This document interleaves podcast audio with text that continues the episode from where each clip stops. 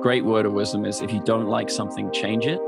But, but recognize that uh, a lot of things are out of your control. So try and change those things that are in your control, I guess. Another thing I learned just last week if you're down in a slump and you're like, you know, a bit depressed, you can do this exercise where you just look at your breakfast in the morning. Oh, yeah, I cooked that breakfast and I made myself a drink, a coffee, and a tea. You kind of look at it and you're like, wow, was that really me? That, that kind of feels like a dream now. Like that was six hours ago. If you take that perspective to your depressed period and you think, you know, in five years' time, I'm going to look back at this and I'm going to laugh. Try and hold that perspective if you're feeling down because everything passes really. And um, you should try and change it and be a bit happier. But I mean, obviously, that's a bit idealistic sometimes. It's, it's really tough. You're listening to Ecomonics, a Debutify podcast, your resource for one of a kind insights into the world of e commerce and business in the modern age. This is Joseph. I'll be presenting a wealth of industry knowledge from interviews with successful business people and our own state of the art research. Your time is valuable, so let's go.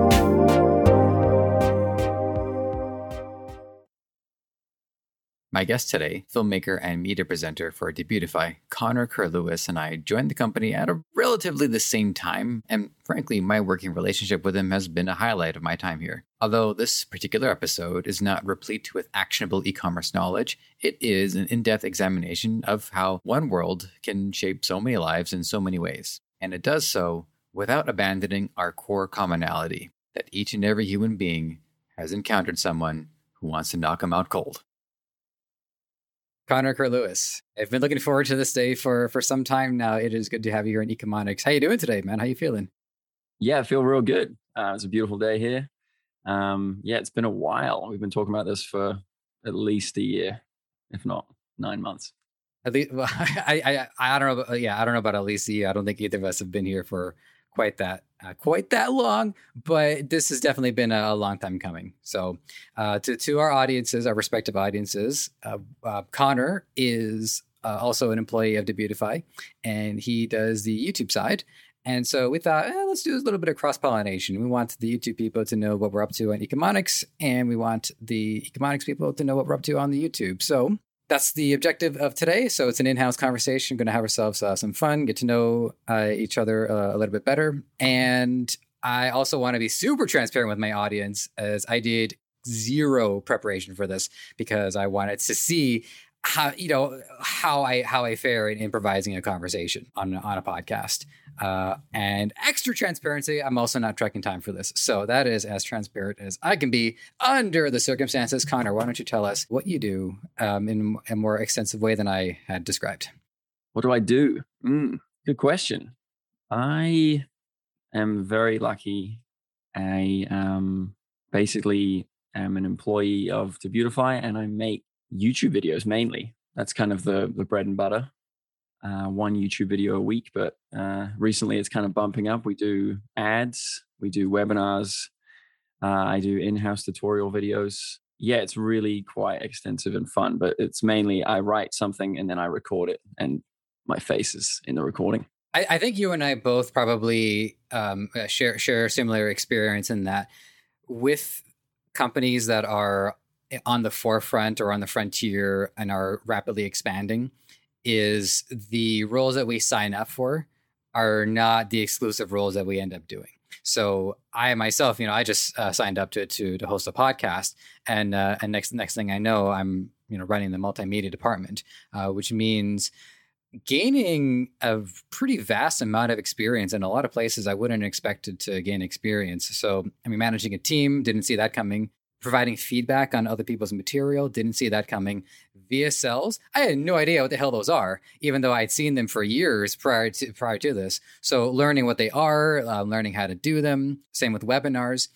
And and I and I think this speaks broadly to really one of the beautiful things about uh, a frontier industry such as e-commerce is that there's so much new ground to gain and, and to explore that most people will end up playing multiple roles, especially for people like us, where we have, I guess, the luxury or the privilege to be front end, be front facing, and do performative work, and then also be able to do back end uh, work as well. So, did you see that coming too when you when you or did you not see it coming when you signed up, or like what you thought you were getting into versus what you're doing now?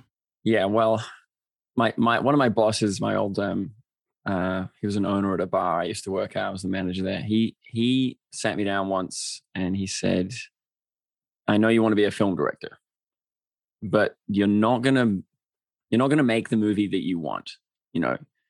And he he looked at the bar that he was in. It was this beautiful seafood bar, and we made cocktails and we lived uh, we lived in Takapuna on the beach. And he was like, "I I just wanted to run a bar." And I just kept that goal going for 30 years and I do run a bar. This is not the bar I thought I was going to run. I didn't know it would be here and what we're doing now. And uh, that's kind of what's going on at Debutify. I, I wanted to make videos my since I was like 11 years old when I moved to New Zealand. Um, I started making videos, and uh, I guess that's kind of the thing. If you keep your goal broad enough, you can you can keep making um, progress. I definitely didn't know what a VSL was, and um, uh, definitely want to steer clear of them. But they're they're they're actually pretty fun at the end of the day. Yeah, and and there's a lot about your your background. You know, you and I we've uh, we, we've talked many a time, and um, you know, so so I so I've been able to pick up on. Uh, on, on, some of your your background, but we haven't really had a chance to uh, to really dig into it. So you said you moved to New Zealand when you were age eleven. Uh, I had I did I did peg you for a native New Zealander. Um, is are you a native New Zealander or are you a native of a different country? Yeah, so yeah, in 2006, uh, I'm born in Plymouth in England, and uh, my dad's in the Royal Navy, and so from yeah zero to 11, we moved all the time, and actually I've kept that up for the next 15 years.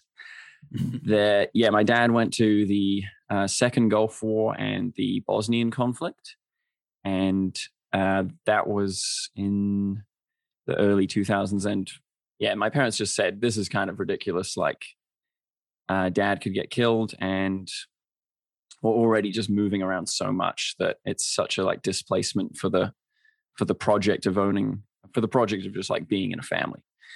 So we originally were going to move to Argentina for just one year. And then uh, mum and dad were like, you know, why not New Zealand? And um, it happened very quickly. Like in about two months, we switched from Argentina. We were doing Spanish lessons. And then we, yeah, just got on a plane. My parents had never been here. And uh, we just moved when I was 11. Yeah. And my mum still wants to go home to the UK. It's uh, it's and I I've been back a few times. Um, I used to, I just lived in the UK for uh, two years by myself, and yeah, it's weird having a whole extended family and friends who live on the other side of the world. Like I, my girlfriend Jill, she says I have three lives because I have uh, friends in in Massachusetts and like a community in Massachusetts and I have my friends and family in New Zealand, and then I have my friends and family in Edinburgh and London. So it's a bit chaotic, but that's kind of the thing. No one in my family, uh, as far as I know, are, are in the military or uh, have even uh, so much as picked up a weapon. Um, of course, I come from an Italian family, so it would have been a bit of that. Well, I mean, in, in, an Italian family, most things can turn into a weapon. But but that, but that aside, I, I guess I, I can't help but wonder what I guess mindsets or, or, or lessons or insights or perspectives were uh, instilled in you um, having somebody in, uh, in, in the military. Now, is it fair to say military, or do you prefer to go specifically into Navy? Because I understand that there are true, true. Yeah, I mean both both both might uh, might participate in conflict, but one's you know naval, one's not. Yeah, yeah. No, my dad says military, so okay. yeah, uh, and yeah, definitely, it's a really good question. The the installation happened early. I, my dad made me go to Sea Cadets from nine to 18. So I was kind of being groomed for um, leadership. Um, it was weird actually. In Sea Cadets, they always said, uh, "We're not, we're not making you ready for the Navy. That's not um, what this is." And I always thought it was because it was just fully a mini, younger version of the Navy. You did, yeah, firearms training. Uh, we did um, tramping training where you'd go and like do survival in the in the bush. Uh, we'd run complete drills of of platoons, and I I uh, I was the when I left there I was a chief petty officer, so it's like the highest rank you can get to in the kind of the corps. Um, and yeah, I was there for nine years, so it makes sense. And yeah, it was only like about a year ago that I met someone in government, and he said the whole idea of the cadet corps um, is actually to create the leadership of New Zealand. And it's the same in, in the UK because I was in the cadets in the UK. And yeah, it definitely instilled a lot of lessons. I think the main the main thing I've retained is discipline. Like I love my cold showers in the morning. Um, I like to just like do the things that I know are like short term painful, but long term really rewarding. Communication skills were really kind of like we we did teacher training for once you so basically from nine to 15 you're just like a grunt and you just have to kind of do stuff. But then when you do 15 to 18 you do like leadership uh, courses and they try and they try and teach you how to be a teacher. And so um, you have to you have to do lessons. Like every wednesday i would teach a lesson like a whole hour. Yeah you definitely learn how to kind of articulate. And then if you have any issues with other cadets they try and teach you how to resolve that. Like there's a lot of kind of egos where people are like i'm the i'm the higher rank here and i'm older than you and i'm bigger than you and i'm i'm stronger than you and i'm a skinny young guy and like there's a lot of big guys at cadets and you had to just sort of take them aside and say have we got a problem? Uh, let's just resolve this quietly. Like there's a really bad thing you can do in the military and that's discipline somebody in public. Like it's so bad for the morale. And if you if you can take a guy who's older than you, stronger than you, and like a higher rank than you, and just be like, "Hey, dude, I I don't like what you did there," and it's scary, but I think if you do it a hundred times, you eventually learn how to just talk to people. Yeah, you know, I I'm not a history buff, but every now and then I, I pick up snippets of it if it happens to be on TV or uh, uh, I guess more recently uh, passes into my YouTube algorithm. And I remember that um, I believe this would be the Civil War, which uh, George Washington was um, in command of. And I'm I I don't remember if he was the North or the South. My my, my he was definitely North. North. Okay, yeah. Thank you for that. And uh, and and his army was facing some serious morale issues. There were deserters, and he felt compelled to um, hang some of the deserters, some of the ones that were caught in front of the army. And that didn't do good for morale, but they decided that they had to because they also wanted to instill in people you cannot leave the, the army. What they showed is he had uh, I think it was a, a French uh, a general or commander started teaching them about discipline and started teaching them to really think like soldiers and to uh, t- you know even just like improve their posture at the very least. And he trained up a bunch of these people. They all went out. They trained up a bunch of people, and it started turning the the, the conflict in their favor. And it's rem- what you're what you're telling me reminded me of the difference between you know publicly uh, reprimanding people in front of everybody um, to send to send a message to try to get everybody to fall in line at the same time versus privately dealing with that.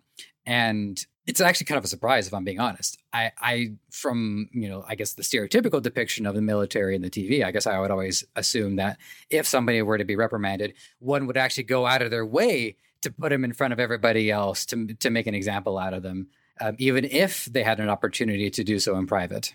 Yeah. Sometimes you do have to do it in public, uh, but it's usually just for like a minor thing. And and that person who's doing the reprimanding would probably be an outlier in the system. The system is definitely telling you to just do it one on one because you kind of just get the opportunity to hear their point of view. If you're just yelling at right. someone across a field or across a hall and there's like a hundred people around them they're not going to be able to like shout back and be like well you see what i was trying to do there was yeah, well, I mean, if somebody wants to shout at me in public, they're more than welcome to be on the opposite side of a field and yeah, yeah, start uh, shouting at me. At least that's funny. Yeah, yeah.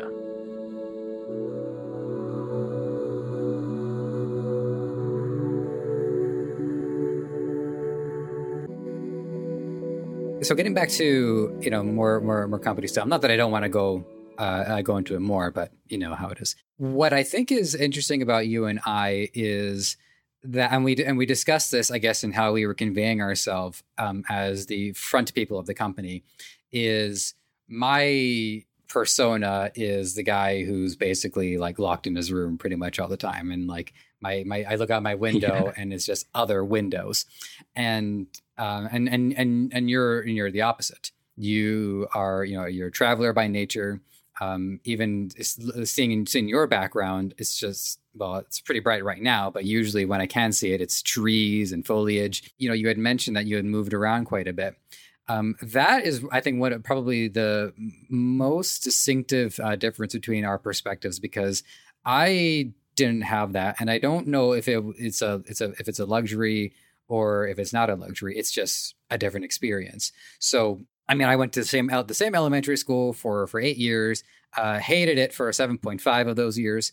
Then I, you know, went to high school uh, for four years. Um, hated that for about two point five, so slight improvement. Uh, and then I went to college. Um, hated that for only 0.5 of those two years. So it was actually pretty good uh, in terms of how much of it I hated. Uh, I actually very, very appreciate my college program and have numerous good things to say about, about them. But all the while, my worldview is always expanding, not unlike the uh, a rock being dropped into water and seeing the ripple go outwards. At first, my worldview is just going to school and then like for me, adventure is going to the mall because it's oh, it's this big place and there's and there's and there and there's stuff to do. And then you know, high school, my worldview expands a little bit. Um, I start to be more comfortable, even like going downtown. And college, again, it expands because I have to go even further out.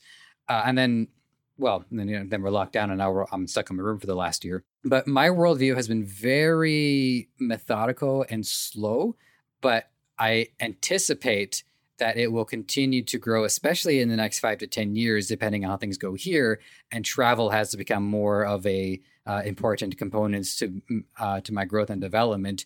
So if, if everything is going according to the pattern, my worldview will continue to expand. So I'm going to ask you the, I'm going to ask you, uh, you know, your, your perspective in, in an opposite sense, but I just want to make sure what I said is makes sense first. Yeah, yeah, totally. Okay, you're getting the nod. So, but with you, it's you know you've you've gone to a number of different places, and that travel, um, uh, really the the persona of the traveler, uh, is it continues to uh, manifest I, in the time that we've been working together, which has been r- almost a year. Y- you have had like twelve different backgrounds for yeah. all the different places that you've been. So, would you say that you're you're you're used to traveling? That it, it's a it's a second nature to you? Um, and is the idea of really being in one place for a long period of time to you is that foreign in the same way traveling is a foreign idea to me? Yeah, that could be a good way of describing the dichotomy. Yeah, it's um yeah, this is my seventeenth house, so it's a bit different. I I think what you said earlier about the like the the luxury or the or the kind of like con of it. There's definitely a lot of both. Like my best friend Michael, he's lived in Lavery Place for 24 years, and his house to me, I've been going to his house for 16 years. So I'm like, this is kind of like stable, comfortable. You get that from uh, a, a long term place. From moving so much, I've definitely benefited because I find it easier to make friends. So yeah, many primary schools um, and yeah lots of different areas and yeah lots of different countries. Yeah i think making friends is a lot easier. It's it's a hard thing to pin down if it's good or bad. There's definitely like a chaos that it brings but at the same time there's like a stripping away of the superfluous because like you said it's easy for me to travel and the reason it's easy for me to travel is because i don't own many things. Like i, I just have the stuff in my bag and I'm good to go. Like I, I just yeah, just recently went to Massachusetts with just a small, you know, 30 liter backpack. And people look at me and they go, that's crazy, you know. But yeah, it's the same thing. I went to the UK for two years with just the same backpack. And you actually just like don't need that much, you know. People end up giving you stuff. that's what you'll find. If you show up somewhere with a small bag, just middle aged people go, Oh, you need a raincoat, dude. You need like my old pair of jeans and here you go. And you end up just being like, Jesus, I got all this stuff. But yeah, it's cool. Anybody ever offer you a firearm? I've been given like a letter opener that looks like a firearm. Yeah. No, firearms are, are scary. Yeah, yeah, and uh, and and and for good reason too. Uh, I I completely agree on that. I I, I guess another um, way to add some some perspective to it is from from my view, it's enviable to um to to imagine all of these different places you get to visit because I know like you, you got to visit Kenya for instance.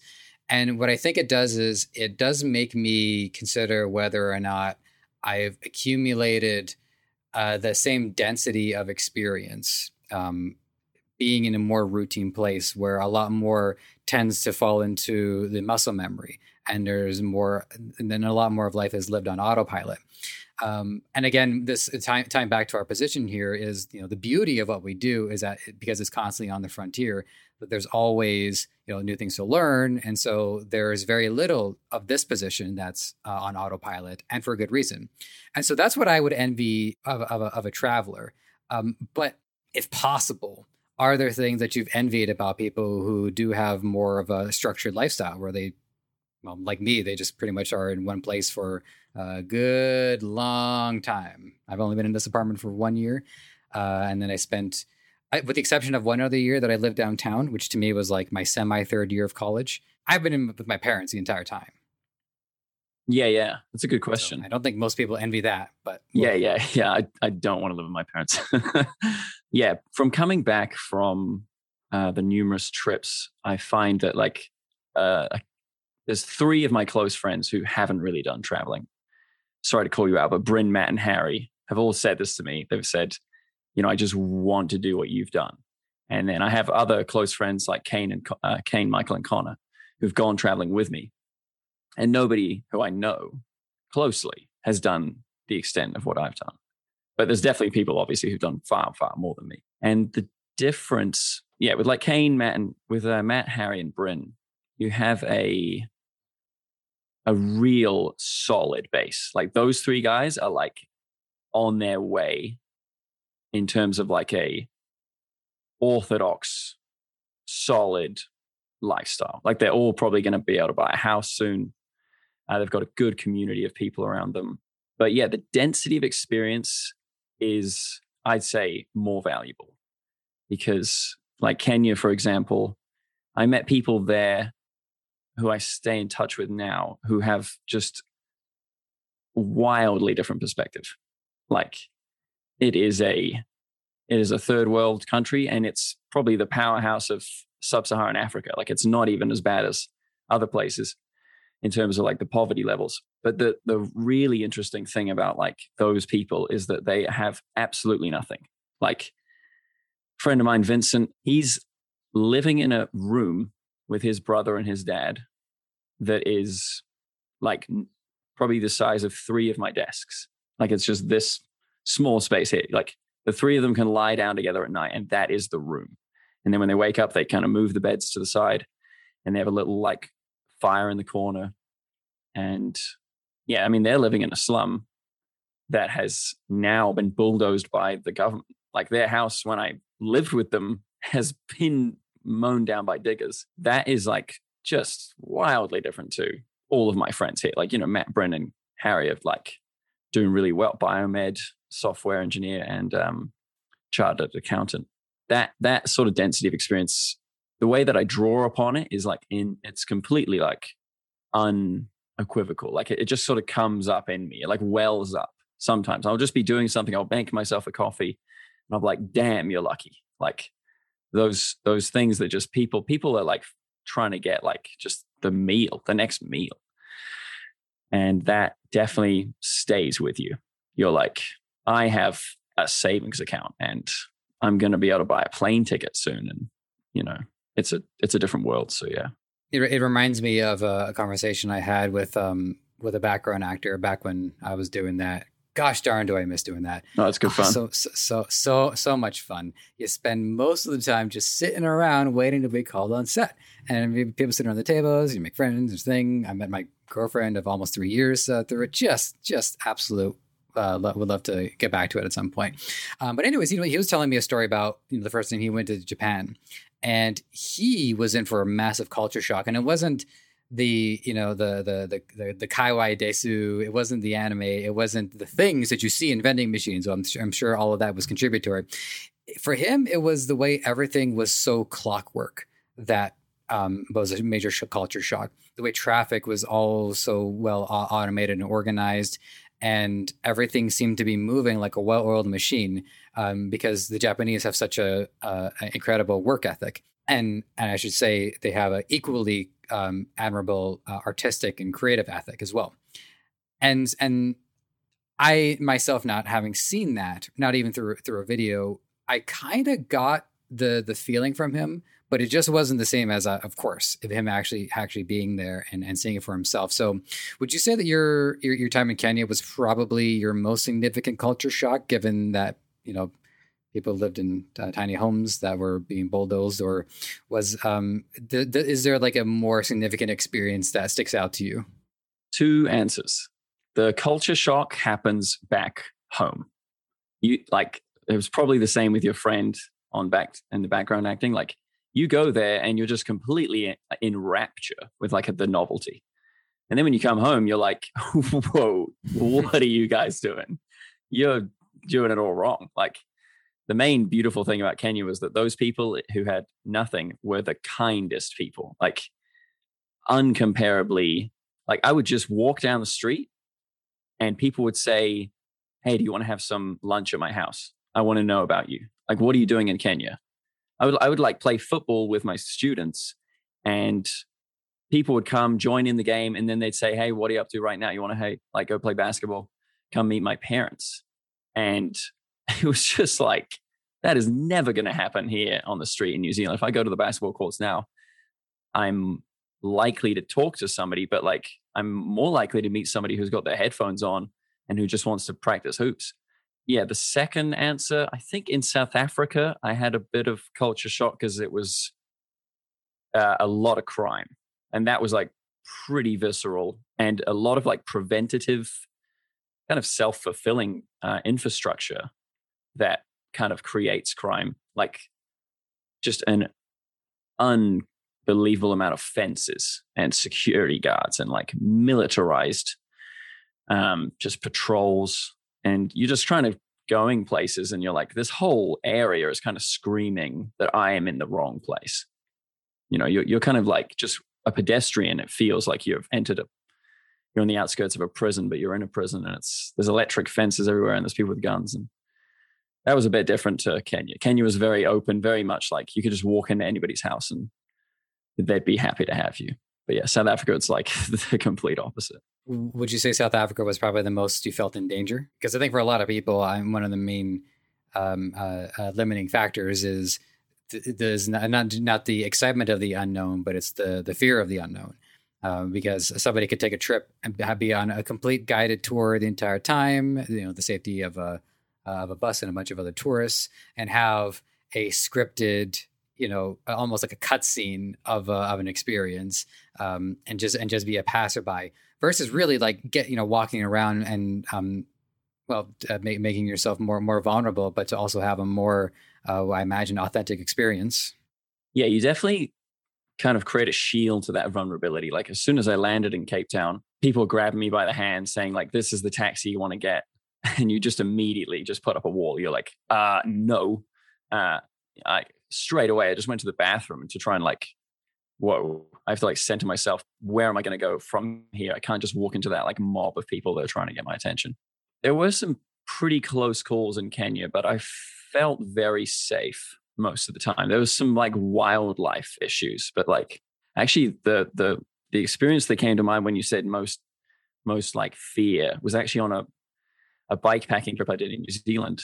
So basically, I was cycling from my house to the top of the country and it took me a whole month and i was going to come back and go the same way i can the same way i left which was on the motorway which was like r- real not fun and i met another bike packer in a hostel in, in a campsite and she was like you know there's actually a fisherman who takes people across the uh, Pouto harbor and you don't have to cycle on the motorway you can just get a lift with him and so i went kind of going that way towards the fisherman. And it was real vague. I didn't like get in touch with the guy at all. And I managed to get his phone number. And he said, Yeah, if you come down to the end of the peninsula and wait for me at 2 p.m., like on Monday, uh, I can just pick you up. But the peninsula was like a full logging truck chaos center. Like, you're not, there's nothing there at all. There's like four residents who live on this huge peninsula. And so what I um, was told to do was to like cycle at night to get there. But what ended up happening is I, I cycled like a little bit down the road before it got into the kind of crazy um, logging truck territory, and I pulled into a pub, and I had like a, a pint um, and a pie, and the pub was fully empty, like it was like a movie scene, like real eerie, just like one lady manning the, the bar, and she was just like, "Yeah, I'll get you a pie. What can I get you?" And these two guys walked in, and they were just like bronze skeletons, like old guys, but like real, like you know, fit and they sort of they just kind of came over to me like, "Oh, who are you? What are you doing in town?" Like, and um, I got chatting to them, and they said, "Oh, you don't want to go all the way down to Pouto. It's kind of it's crazy." And I was like, "Oh, but I'm going to go anyway." And they're like, "Well, before you go, you should come to our house and have some have some joints and have some food." Mm-hmm. and I was like, "Okay, sounds great." And um, they didn't really expect me to go. I I, uh, I left them at the pub, and it was like a 45 minute bike ride to the next town to uh, meet them and I, uh, yeah, I cycled around the corner and I pulled into the house and walked through the door and they both like burst out laughing. And um, yeah, I spent the night with them, but I did just get really paranoid. and uh, I just sent all my mates uh, in the group chat like my location. And I was like, if I don't um, message you guys tomorrow, I have been eaten. um, but that was actually just, uh, just like worked up in my head. It, they were actually just really lovely. And um, yeah, I got to the fishermen and uh, skipped a lot of traffic. What I, what I find amazing about this story, by the way, is I'm I'm trying to identify what was the source of danger each time yeah, that you, yeah. you described to me. Is it the lady in the pub? Is it the bronze skeletons? Was it the peninsula? Is it the boating? Is this this person that you met in the hostel? And and, and it's almost funny just to to have that preconceived notion of where your story is going. And so I'm actually like filtering what you're telling me through that lens of like, okay, well, at what point is Connor in danger? And well, it was it was more of like, man, there's a lot of uncertainty here, and yeah, it's yeah. dark, and I'm on a bike. Yeah, it's more like FUD, just fear, uncertainty, and despair. But it's like what I said earlier, like you you kind of just you're vulnerable and then you have a shield and you kind of like fluctuate between like oh hey you're actually a real nice person i could get to know you sure, I'll go to your house. And then you suddenly you're like, like when they told me it's a bit rough around here, you should pull your bike inside the house. And they like put my bike in the kitchen and they locked the door. I was like, that's freaky. My like my horse has been decapitated and I'm like stuck inside the house. But yeah, it was no means to be uh to be afraid really. And and the other thing too about uh, traveling that sticks out to me is for me one of the limiting factors has always been um, you know how much money it, it it costs to travel and to have a meaningful experience. But but in, in knowing you and all the times that you've you've traveled even in, in the last year, um, it I guess how do you how do you budget it? This is this is a far more practical, pragmatic question. True, true, like, true. How do you how do how does someone who you know you've been you've been a bartender, bar a manager for a number of years, not exactly the most lucrative position, um, especially when we uh, compare and contrast to the other guests that we bring on the program to for for a completely unfair comparison. Um, but yeah, like how do you how do you budget it? How do you uh, sort out the uh, the the means to go wherever it is you feel like going? It's like you never stop traveling. I think like once like in, in my younger years, like I, as soon as I was uh, out of high school, I, I went for it. Like 17, um, went to Europe for four months. And what you, well, I guess this kind of helps the whole context. When I went to Europe when I was 18, uh, I had this beautiful girlfriend, Kelly, first girlfriend, and I was so in love with her that I was saving up for this trip the whole time we're in the relationship. And I saved up like 9,000 New Zealand dollars. I was working at a butchery as a cleanup boy for 18 months, $70 a week, and I went on the trip. And I'd like never bought her a single gift in that whole year. So when I was in Europe, I was like, I'm going to get her like all the best stuff. Best stuff being like the most superficial things like jewelry. So I bought her like earrings from where her grandma was born in Scotland. bought her like a, a, a handmade ring in Venice, yada, yada, yada. Very quickly ran out of money. And uh, my, my credit card didn't work in Europe. So for uh, 24 days before I went back to London, I didn't have um, many meals. And I lost uh, 16 k- kgs. I just had bread for like a, nearly a month. And yeah, really lost a lot of weight and uh, was kind of like all my friends looked like said I looked like a zombie. And um, what I learned from that trip was you should just always hold the same approach to money, even when you've got the money. So even now here, I'm just frugal. So when I like go on a trip, nothing really changes because I'm always just like buying food from the supermarket, cooking it myself. Um, I don't really drink much. Um, so you save a lot of money by like not paying people to cook for you. And yeah, the bike packing trips, that's exceptionally cheap because you're just like cycling around. It's really you just you just pay for the food and then you eat it and then you just camp somewhere. And yeah, if you're in like Europe or North America or then you have to uh, spend money on transport. But yeah, I always just opt for the bus, you know, or the the cheapest option. Yeah, and and I think it, uh, like I was saying earlier, is that it it it speaks to a more uh, authentic experience. I think the more grounded you are, the more you know you're learning what it's like to live in in that in that place, shop the, where they're shopping. Yeah, yeah. Well, I don't I don't know about uh, camping outside. I assume that the locals there tend to have shelter, but for the yeah, but, yeah. yeah, but for the most part, um, but let's just say people go, they stay at an Airbnb instead of a hotel. You know, they get more of the experience of the of a hospitality. And and, and speaking as somebody who, you know, I I I don't have cold showers, but I give myself a pass because I live in Canada, so it's cold always. True. You know, it's uh, we do we do chase after uh, comforts. I I know I chase after comforts uh, quite a bit. It's hard it's hard not to. I, I didn't have a military level of discipline instilled in me, so it, it, it, goes to show how much of our uh, of our limiting factors are in our own minds, and that it it's not easy to get over them. But I guess there's some uh, uh, consolation in that if I know I'm doing something that's making me uncomfortable, that means I'm actually on the right path, and I'm going in the right direction. That's why I like I'm, I'm getting to the point where I look forward to travel. You know, it's gonna it's gonna it's gonna it's gonna happen. Um, and and to, at least for my for my sake, I, I feel like it's it's going to happen around the time that's meant to happen based off my life's trajectory. So, uh, yeah, it's a good good good good insights on that one.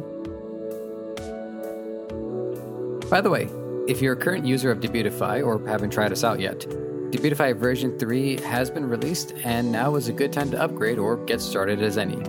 A streamlined user interface along with an ever increasing array of conversion boosting add ons is waiting for you. So download today for free and start your journey. Who knows? Maybe I'll be interviewing you before too long. Coming back to the company, given that you know you've you've seen what people have to deal with when they're living with very very little and there's wild animals you know nearby as as you say in Kenya or there's people living in extreme uh, unsafe conditions like in South Africa where there's uh, fences and I was also also say South America and um, there might have been a lot of fences there too, or even just America, American South, a lot of fences there too. A lot of people in a lot of uncertain living conditions. Coming into the this company, and you know, we we we talk about we're helping customers and we want to solve their problems. How did you reconcile your perspective of the kinds of problems that you see people in other parts of the world facing, where they don't even have the luxury of the internet to order stuff from Amazon, let alone having the internet and just not having Amazon? Versus the kind of problems that you see people are facing in the de- uh, developed world, such as you know here in Canada and in New Zealand and in the states? Good question. Thank you. I worked hard on it. Sweet. I mean, I haven't even been able to reconcile that in myself because I often find myself complaining about something, and then I'll catch myself like, dude, like think of Teacher John. He's like got a lot more going from, uh, or Vincent in Kibera slums.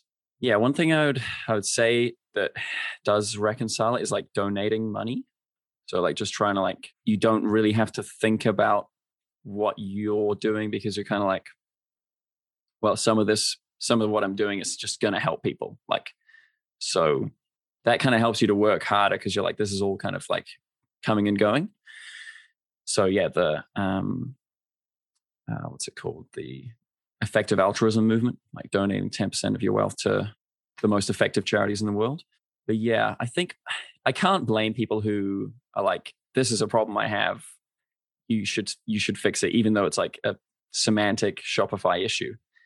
People are living, we could get onto the, the free will thing. Like you're just living a linear life and you're just like given these choices and given these problems and you have to make solutions. And you can't get mad at people because their their problems are smaller than other people. So I think anyone that needs help, and if you're in a position to to lend data or guidance uh, or your time, then then yeah, you should. So yeah, and the company is is good for that. I love teaching and I love like helping people out. And you know, in in the I'll I'll throw myself into the crucible as well in regards to um you know how reconciling my own uh, issues is for me above all else what matters the most is am i creating meaningful connections with other human beings? And i in, in, in this last year i i've expanded my rolodex of contacts and connections tenfold more than i've ever experienced anything in my life. Um, between the people within the company as well as the the uh, the rolodex of guests.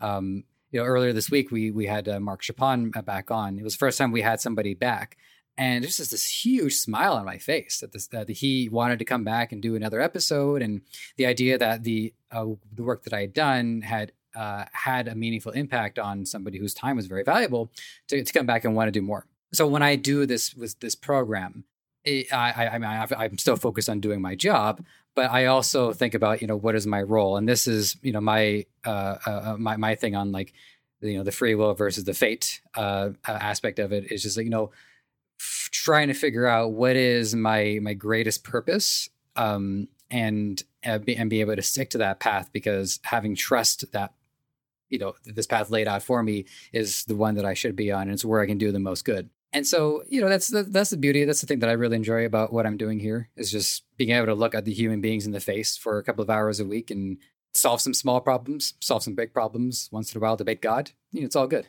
Yeah yeah that's great. Yeah what do you find has been a, a good problem that you've solved? Or uh, what's one of the most meaningful connections you've you've made there? Uh, that's a good one. So the i mean actually incidentally um the the first one was figuring out what was the fundamental objective. And so when we say solving problems, that in of itself was the solution that I was looking for and that I needed uh, right away to be like, you know, what is what is what is the truth that unites everything that we're doing here all together? And that is people have problems, we provide solutions, and we're compensated for our time. And if somebody can figure out the um, the formula for solving problems on a large scale, they get compensated pretty well for it. And then they and most of them seem to use that money to go do other things. Uh, and again, using Mark as an example, and now he's working on like, oh, actually, I don't know if I should. Well, he's working on something close to his passion, but I can't say anything else about that. But the idea is, you know, he he he made he, he's earning a, a great living um, and then some off of e-commerce, and it's actually helping him focus on, you know, what are the problems that he really wants to solve uh, beyond e-commerce. And uh, and and it's great to be able to hear that story and you know inspire others to do as well. So it's kind of a cop out answer. So I'll, I'll think try to think of like another one that I can give you as well. One of them would have actually been uh, affiliate marketing, um, which is a rather um, banal term in the high minded conversation that we're having. But if we break down the essence of it, it's encouraging people to talk about what they want to talk about and rewarding people for having a passion rather than reprimanding them for having a passion.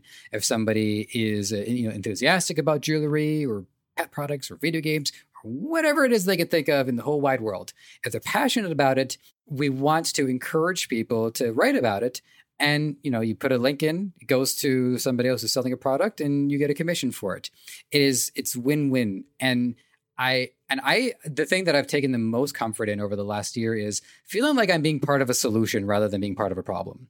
Is feeling like yeah, I'm, when somebody asks me down the street, so what do you do?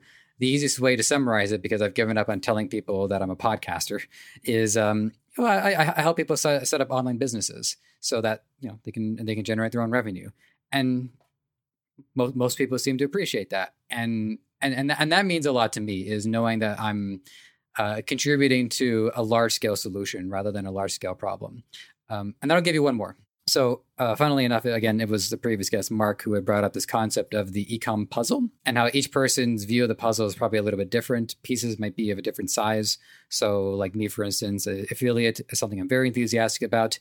SEO is more of like, I need to learn it. It's important, but it's just not going to be my strong suit no matter how hard I try. So, my puzzle would be very different. And I, and I think that there is a a limitation to what e-commerce will mean when somebody hears that word. They might think it's exclusively Shopify stores. And my my argument is, you know, any transaction that happens online would to me technically be e-commerce. So if I order an Uber online, a car is delivered to me in the real world in the same way that if I order a product online, a product is shipped to me in the real world.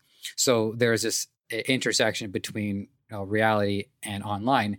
And so one of my my goals within e-commerce is to help make e-commerce become commerce because um, the internet is the equalizer that everybody uh, can use to elevate themselves to the level that they feel they deserve to be at. And uh, at some point, I would like to see the E taken out of e-commerce and just it comes to full fruition, and we're actually in the true blending of the uh, online vari- all the variations of online interactions with how they will make our um, human lives uh, as good as they can be. Yeah, yeah, I think that'll be great as long as the products are mm-hmm. fulfilling. Mm-hmm. Yep, I'm being, sure being fulfilled. Yeah. Yeah, yeah, and being fulfilled. Okay, so actually, I guess I want to get back to um, from from the beginning is you know your uh, your aspirations as a film director because there was another um, uh, divergence between our uh, how we approach our goals. Is you know your your advice what that was given to you that you abide by is you know don't focus on exactly what it's going to be, focus more on the pursuit in a broad sense. And I didn't get advice in one way or another the way I had come to it on my own is to actually focus very specifically on what is the exact thing that I want to do. And the reason why I wanted to go that route was because it helped condition my decision making to think is this helping my goal or is it not helping my goal? And if it doesn't clearly help my goal how will this feed into a broader strategy to get to that point? So the way i i, I, I view it is try to get to the top of mount olympus. Because even if a person doesn't make it to the top even if they end up on a village a set up somewhere in the midpoint, that's still pretty darn good. But I felt like once I had figured out exactly what it is I want to do, it's given my life a lot of clarity and a lot of focus in, in making, even if I make a tiny, minuscule step to get towards that, it's part of a, a life's mission. So it, the pressure is both on and off at the same time. I know it's weird, but I, I feel it, but I also don't feel it. Yeah, yeah. Well, it's good that you've come to that by yourself because it if you if you're being too hard on yourself, it's just going to be a complete mess. And you got to yeah, you got to remind yourself that you're doing good things. So with um uh, with you in film is uh, not to uh, uh, you know make you contradict your your your motivations, but um, do you have a, a, vision for some of the content that you wanted to make down the line? Yeah, probably be like instilling curiosity somehow, like um, conveying the, the stories of my life in its essence, like not in an autobiographical sense, but more in like a these are the lessons I've learned from being like I, I I'm making a I do a bit of other work and I have this like term that I use is like radical openness, where like these situations where I'm like, you could put the shields up and you're like, uh, this just looks weird. This what am I doing? No thanks. I'm gonna keep going down the road. That's like the bike packing thing. But yeah, we'll flag that. If you just completely be radically open and you just see what people have to say. And like you recognize that another person is another person. And they've got a, a reservoir of knowledge um, that's that might not be like academic or um, within line with what you're interested in but it's different. So like just that difference to me i think i thrive off novelty. I think i'd love to make a film about um, how that's useful for people. Because I think like today we have a lot of shields. Like it's hard to even connect with you because I'm in New Zealand and like my girlfriend lives in Massachusetts and it's uh, it's a constant battle. Even my friends who live in Sunnyside down the road, I get annoyed at them because they they want to have a video call and I'm like, let's just hang out. Like come to my house, I'll come to yours. And um, the technology is really great and it's easy to use. And I think yeah, if I could just make a film that kind of instills a community, curiosity, and openness, that would be great. And I guess that's kind of full circle because I'm not too bothered about what it will be. I know that I'll have fun making the films. And um, I also recognize that it's going to be a long time before I make that. Like lots of film directors were 30 plus when they started I, I did a lot of reading of um, Werner Herzog when I was younger, and he says you have to have your own story. If you want to be a storyteller, you can't just read what people have said. You've got to go out and really live. He says, work in a insane asylum, be a bouncer at a nightclub. And for me, the radical openness comes from bike packing because when you're cycling across a country, it eventually the sun goes down during the day and you've cycled all day and it's like, oh, this is brilliant. This seen so many beautiful sights. I had that great conversation at lunchtime. And the sun comes down and you've got your tent on your back and you're like, I have to stop somewhere. And that choice comes in at like dusk and you think, oh, this village looks okay, or this complete remote hillside looks okay. And you just keep going. You're like, no, there might be something better. There might be something better. And eventually it actually becomes dark and you're like, I have to stop. Yeah, that radical openness comes where you just have that decision power and you're like, this looks okay, or or I'll just keep looking. I, because I, I, think for me the uh, the radical openness was probably instilled when I was in the comedy community for about three years. Um, so for those of you wondering, yes, once in a while I did okay on stage, and you know I was uh, I, I would hear so many perspectives, and people not only in people in comedy do they not have a filter, many of them had an anti-filter where they would go out of their way to say things that are inappropriate, and I was just I mean I would just laugh at the delivery, but I would laugh at the the abrasiveness of it all and it, it, was a it was an intense three years, but it it, it it instilled in me this willingness to listen to basically anybody. Like if I'm if I'm sitting in the uh, in, in the food court in the atrium, which is I don't know if you're familiar with the Eaton Center. It's like the flagship mall of Toronto. The atrium is this benign tumor that has cropped up that all the stores who can't make it into the Eaton Center, they just go to the atrium instead. So um, I'm, I'm, sitting there and I'm eating uh, eating my dinner, and uh, and, and, a homeless person who's out of his mind comes and sits uh, sits across from me and starts going off about. Uh, well, it's been a while, but I'm pretty sure it was like communist China or something like that. And I, I think most people in that situation would probably have like you know either ignored it or try to shut it down. Um, but seemingly disregarding my own safety at the time, I just sat and listened to him. It came from, I guess, I, I, I, I'm, I'm comfortable hearing whatever opinions this person may have because I know they, they, they're, they're not going to scare me. They're not going to affect me. It's this is how he sees the world, and I'm just going to absorb whatever I can. I, I, I like this idea of like, you know, venom can be very dangerous, but the antidote to the venom is also from the venom itself. One of the most dangerous jobs in the world is to extract the, the the the, serum so that they can turn it into the antidote. So that's another thing that always resonated with me too is like your antidote always comes from the venom.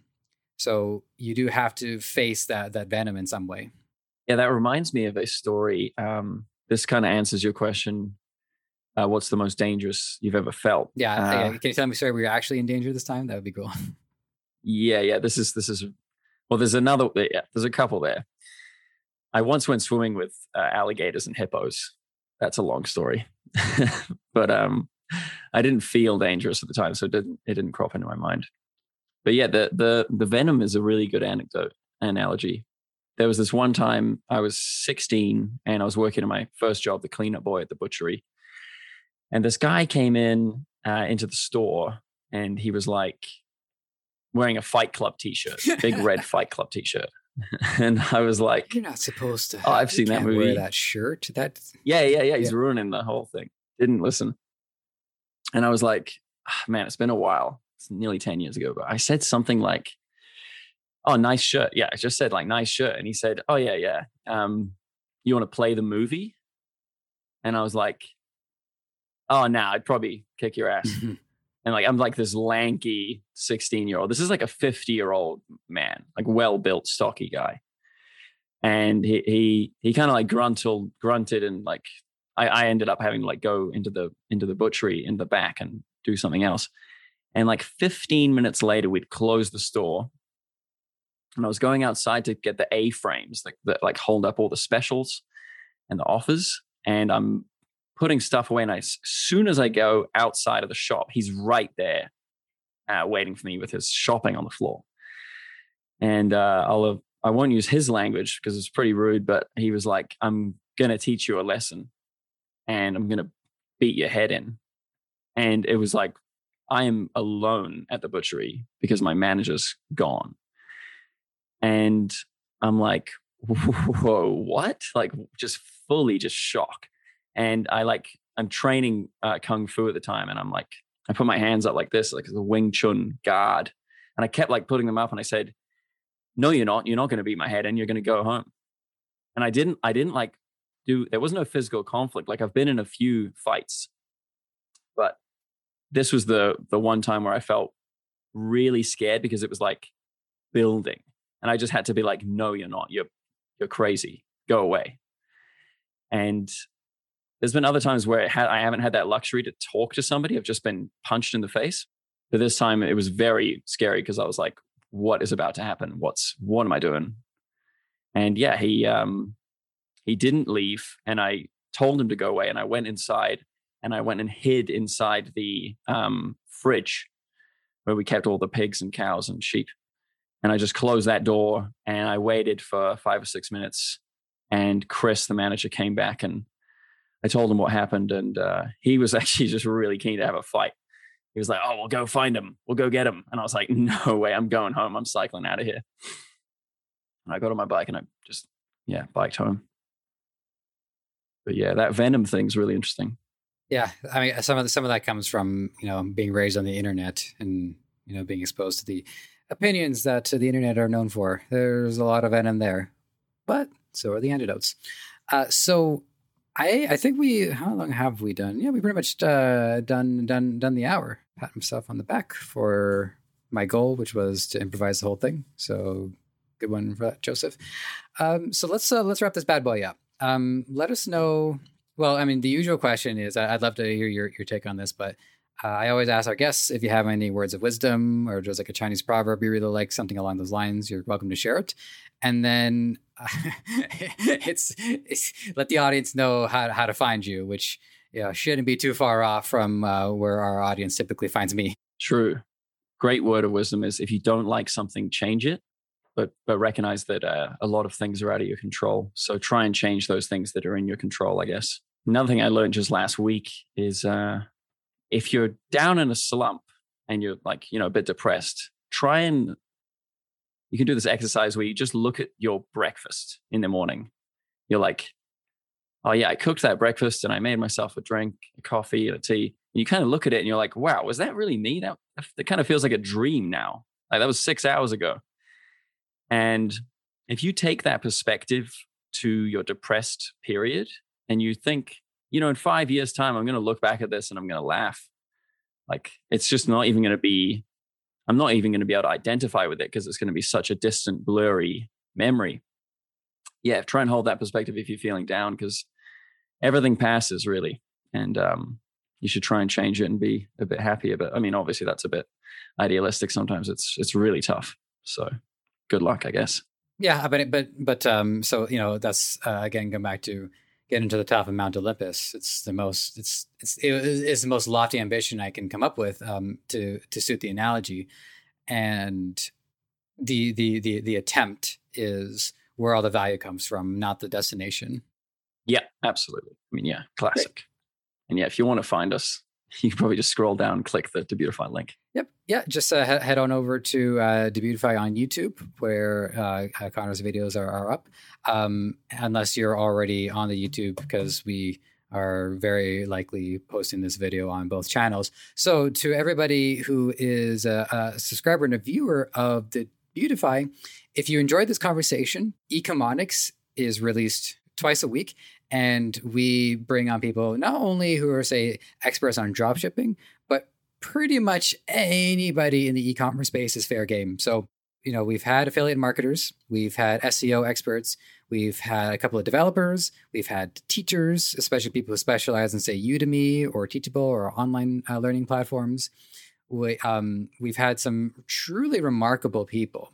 Um, if there's if there's any episode that I'd love for people to check out, just to hear what it's like for me to like be physically shaking for the most of, uh, of the episode was um, uh, Greg Halpern.